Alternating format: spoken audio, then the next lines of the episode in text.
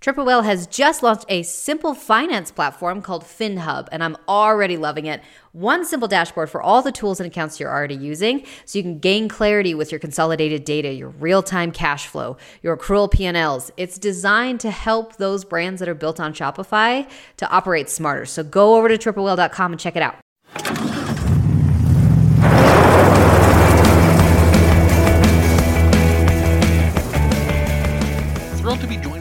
By Ilana Davis. You might have heard her on any of the Shopify podcasts, including her own website rescue podcast. She's a Shopify superhero who works with e-com shops to remove friction from the buying process, rescuing websites to attract more visitors, provide better SEO, and increase conversion rates without having to redo everything and completely rebuild the website, which I love because redesigns are expensive, they're painful, and they never really seem to end. So, Ilana, thank you so much for joining me on Pit Stop.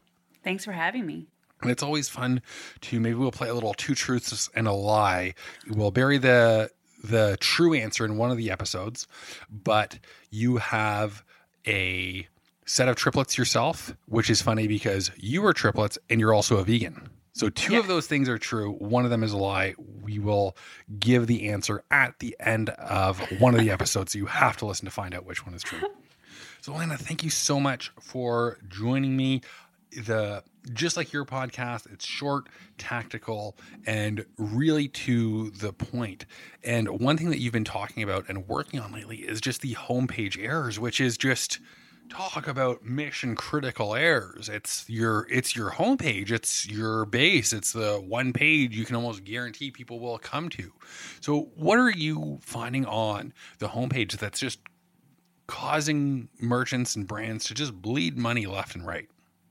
You know, I think um, when you first land on the homepage, the first thing that you usually see is that that top image. It's either a hero image, which is like a single large banner, or it's a carousel of sorts that that kind of moves as you're staring at it. And I think that that is like the number one thing that people see. You literally have five seconds for folks to make a, a choice as to whether or not they're going to look further. And this really is where a lot of Shopify stores miss the, the mark on it. And I think what they do is they spend so much time and so much money developing this idealism of what they want their brand to look like and and don't even pay attention to what the the visitor is actually looking for. Mm-hmm. So what happens is that they create this carousel or this image that is targeting what the problems they want to solve. I I as the owner want to say, here's my latest sale or here's the product I want to shove in your face. But they're not actually the solving the problem that the visitor is looking for. That is like the number one issue with this top image.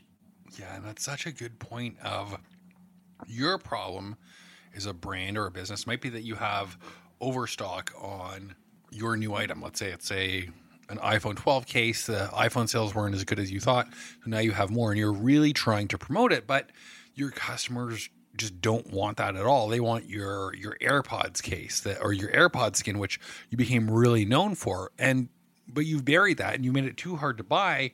So now people instead of when they get their AirPods Pro, they just go and they can't find it. They think you only do phone cases now. You've discontinued it. You haven't updated the new version, even though that's your flagship product. So then they go on Amazon and buy a competitor for dirt cheap. Yeah, or or even you know you have a, a bundle that you're trying to sell. Like, hey, come shop this bundle. Well, I don't want the bundle. Like, and what does the bundle do to me? Like, why do I want the bundle? What, What's in it? What, if is- I don't use everything? Yeah, like what saving? happens?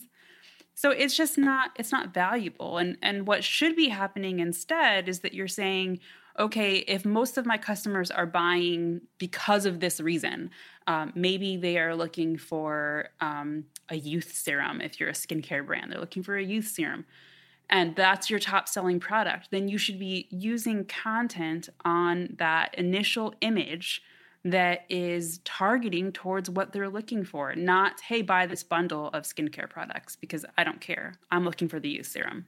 Oh, that's such uh that's just such a better example than my my phone case and, and AirPods.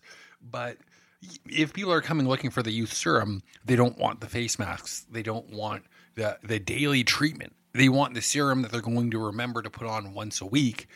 they don't want a bunch of stuff cluttering up their their bathroom. That's such a good example of a brand trying to push their agenda down their customers' throats.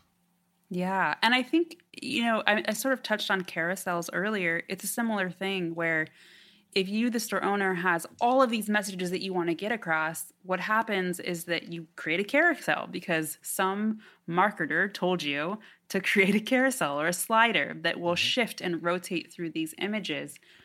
I sort of equate this to like a candy, a kid, you know, a kid wanting a piece of candy, and you say, here, child, you can have this candy. And right before they're about to grab it, they say, just kidding. And they take it away because you can't even click on the image or on the, the buy now button or whatever before the image shifts to the next one. Yeah. And then you see something, and then maybe you see something in the hero that you're looking at.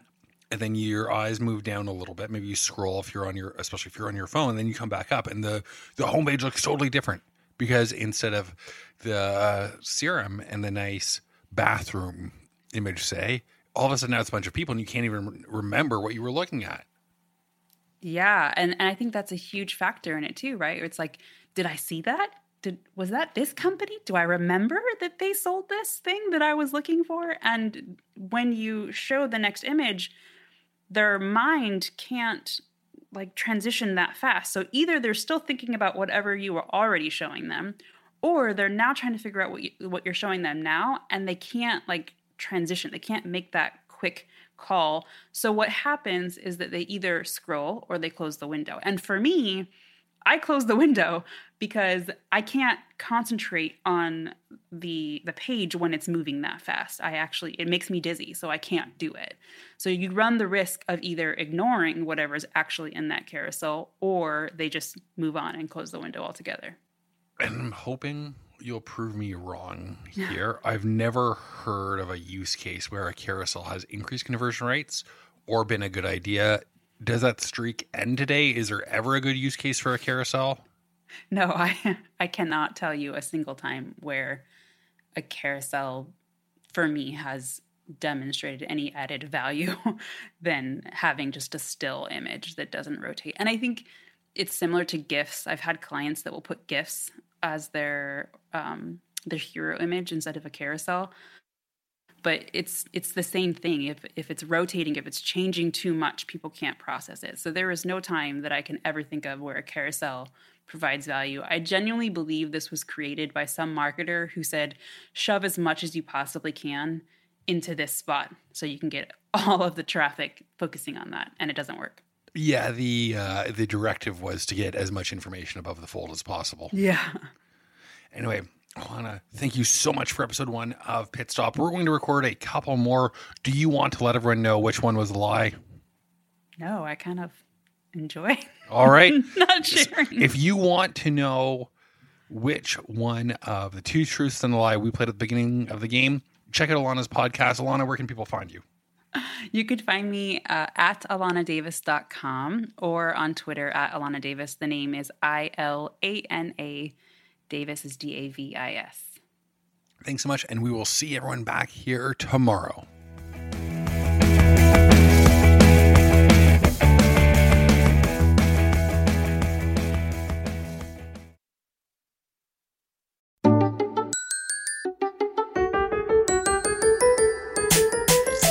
Getting an appearance on television in prime time can lead to a large number of sales. Just ask anyone who was in the tank pitching their business or the co founder of TB12 what happened after he won the Super Bowl or whatever I'm allowed to call it in this ad for ShipBob.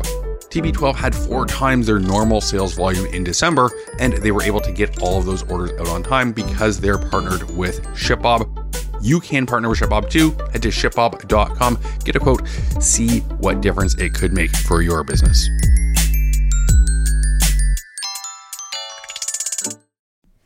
Triple Whale is doing some amazing things nowadays. They're developing just a huge range of tools to help your brand stay informed and scale. And Whale Mail is where you can get all these details. So head over to triplewhale.com and sign up today.